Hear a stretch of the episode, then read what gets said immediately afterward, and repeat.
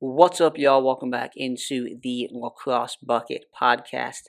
Tanner Dimling here with y'all. As always, come to y'all here from Louisville, Kentucky. It is Friday night, June 9th. A week ago, we were sitting here talking about Dartmouth not having a head coach. They'd parted ways with Brendan Callahan after 9 seasons, and including this past year, which was his best there in Hanover, as the Big Green went 6-6 overall, 1-5 in conference play, their first Ivy League win since 2015, which was Callahan's first year, the first time since 2008 that Dartmouth had gone at least 500 in a full season since 2008. We sit here now, a week later, and Dartmouth has a new head coach. A speedy search, a speedy decision here from the Big Green, and I think it's a home run hire for this program. I don't typically like to use those terms because we never know exactly how hires are going to turn out. There are a number of factors, both internally and externally, that can make or break a coach's tenure at a certain position at a certain school. Some coaches are better suited for certain types of schools than others. There's the administrative aspect of it as well, as in terms of who's your boss. All of that. I think right now, looking at this hire, I can say it is a home run hire. And I don't know. I'd have to go back and listen, but I can't remember if I said this on the last podcast or not. I've at least said this to people this week and talking about the Dartmouth job is the person that I call first is Sean Kirwan. And Dartmouth certainly called Sean Kirwan, as he is the Big Green's next head men's lacrosse coach, the offensive coordinator at Virginia for 7 years under Lars Tiffany, was also the OC there in 2015 and 2016 with Lars Tiffany at Brown, came to Brown from Tufts, his alma mater, where he played. Was it 2011 was when he graduated? I believe it was. And then in 2014, as the offensive coordinator, led the Jumbos to an NCAA record. Was it 400 and... Let me get this real quick here. 423 goals, which is still an NCAA record across all divisions, not just Division III. But Kirwan was the offensive coordinator there for that 2014 team, for that insane offense that they had. He's had great offenses at Virginia through the years as well. Won a couple national championships there, 2019, 2021. He led the Cavaliers this year offensively to a championship weekend appearance. And this offense, the Kirwan offense, was ranked number one nationally in goals per game, assists per game, and shooting percentage. He has developed, produced, coached some of the best offensive units that we've seen in college lacrosse, both at the Division I and at the Division III levels. This is over the past decade or so, nearly a decade now. He has also been in the Ivy League. He's been in the Northeast. He's a New Jersey native. He played at Tufts, which we had at least mentioned the NESCAC to Ivy League line, and we mentioned that a lot of times when these jobs come up, because there is that similarity there. Although the NESCAC is a bit more restrictive, obviously, than the Ivy League, and being D3 has something to do with that, but also is not to the entirety extent of it. So, you know, this is a coach who has been at a high academic institution, you know, attended one, coached at one, his alma mater, and then at Brown, an Ivy League school, and where he helped lead Brown to that 2016 championship weekend appearance as the offensive coordinator. Sean Kirwan is a name that, and we just read off his resume just right now. Like, he's a guy that every single job that came open, you said, pick up Sean Kirwan. If he says no, call someone else. You know, for the past 3-4 years, it's been like he has been the number one assistant, I would say, in the country in terms of the players and the coaches that he's helped coach and develop. The players and units that he has helped coach and develop, and just the success that his players and units have had, the success they've had at Virginia, not only on the field, but in recruiting, all of that. Sean Kirwan is a big, big part of Virginia's success. It's going to be interesting to see what he does now as a head coach. He's a head coach for the first time. He's in the Ivy League.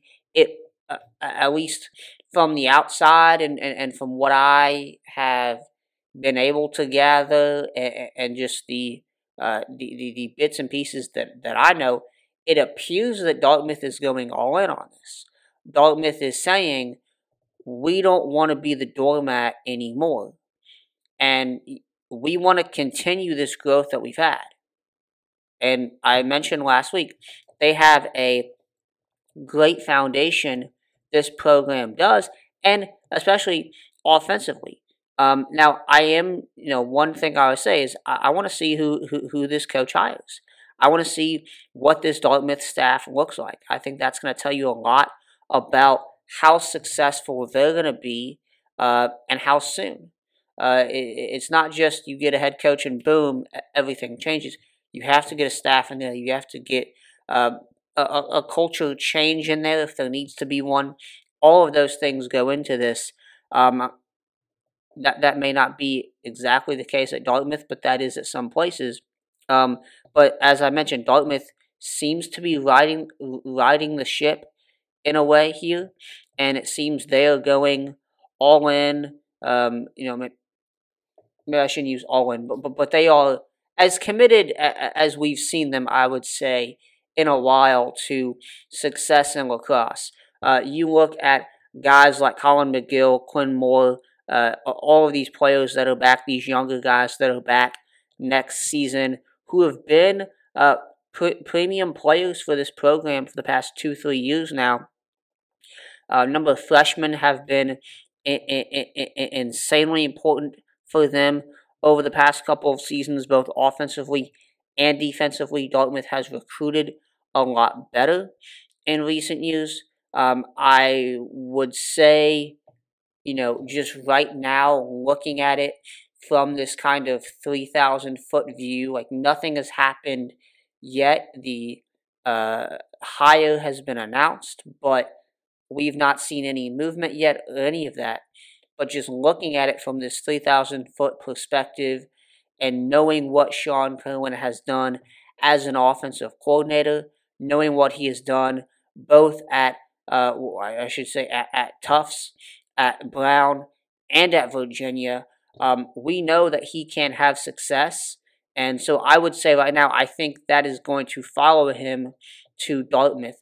Now, the question is, and I would also mention this, he is set up for success there, maybe more than any other head coach has been at Dartmouth in a number of years. Like, he's coming in on better footing on a number of fronts than Brendan Callahan was, than Andy Towers was, than Rick Soule was, than any of those guys who have been there over the past, you know, 15, 20 years.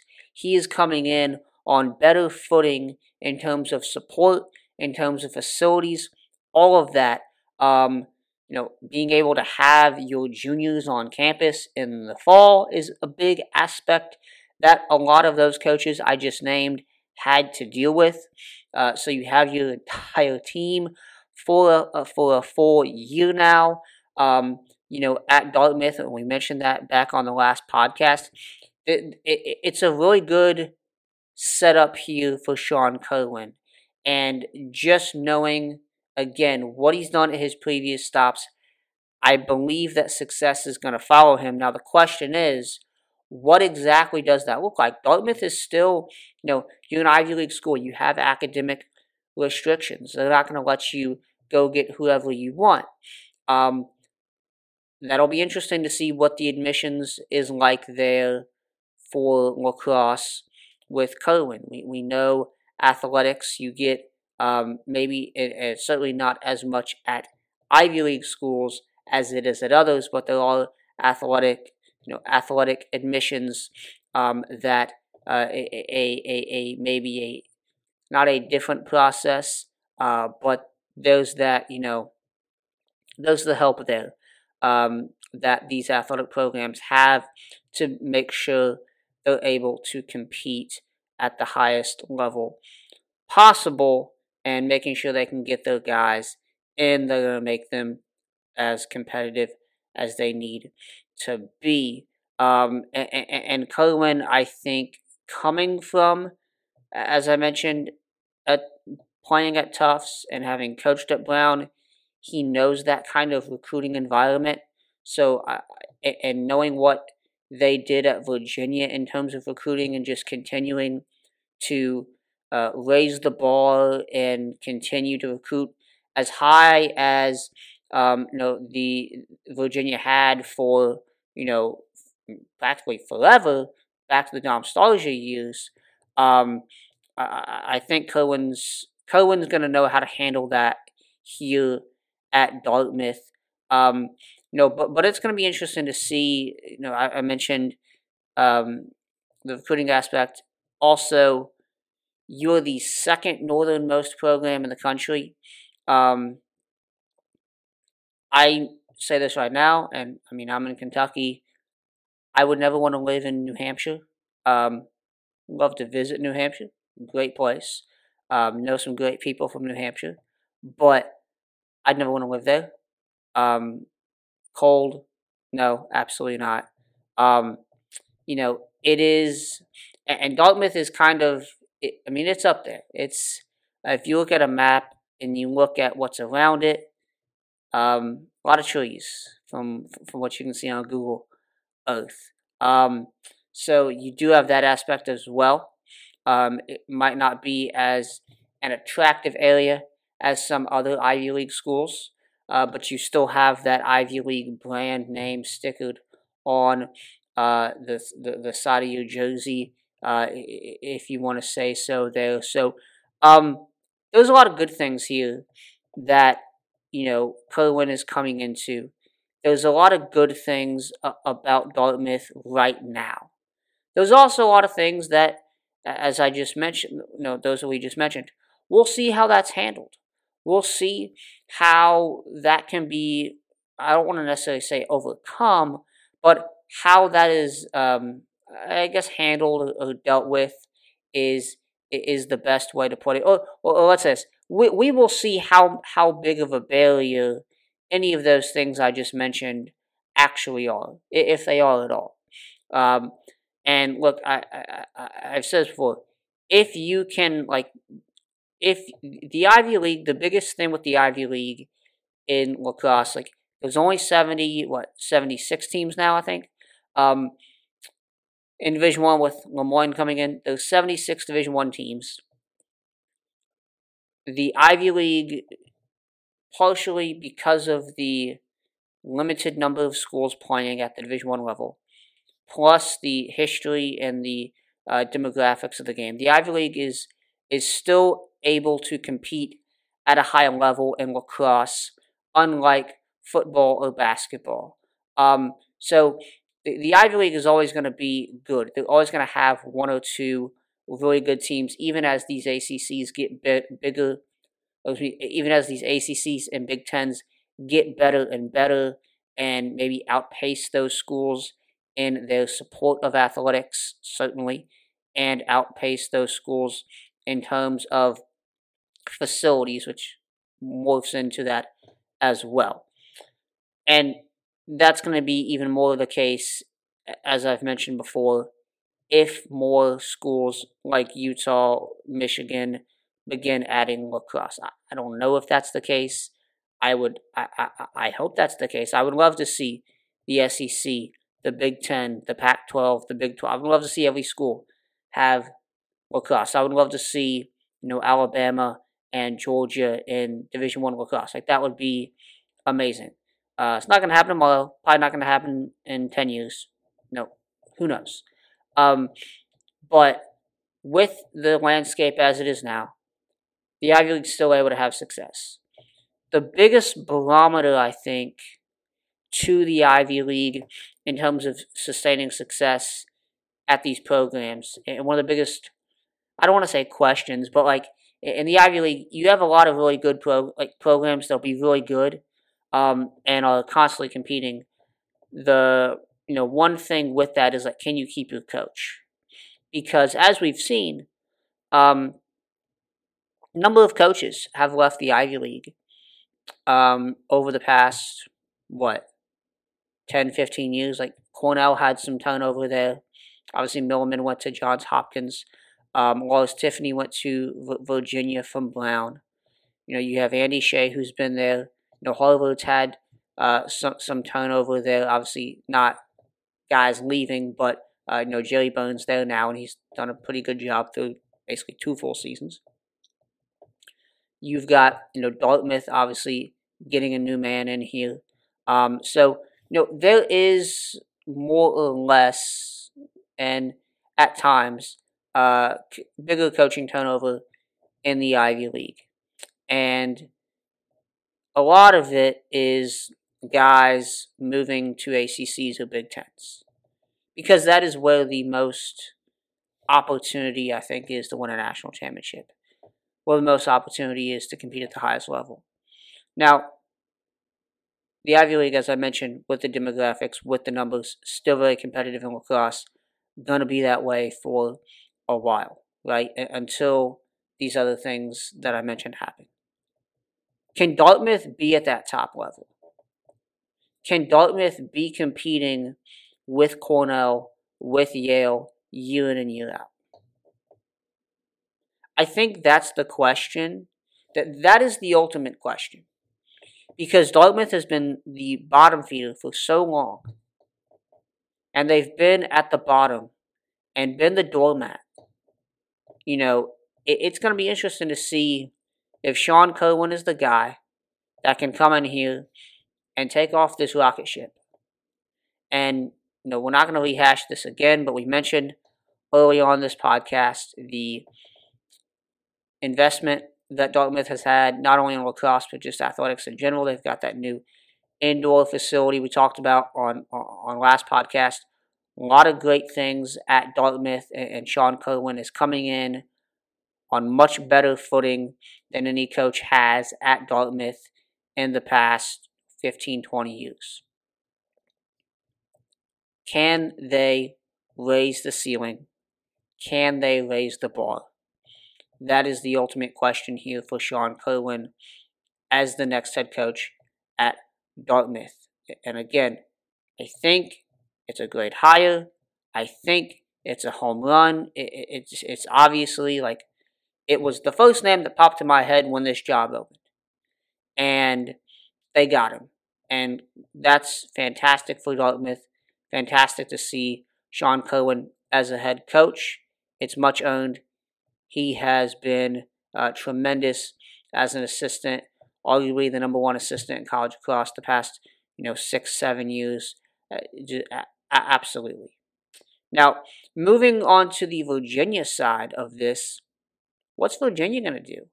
I honestly don't think Virginia, and someone had asked me this, texted me this before I started recording here. They said, where do you think Virginia goes from here? I really don't know.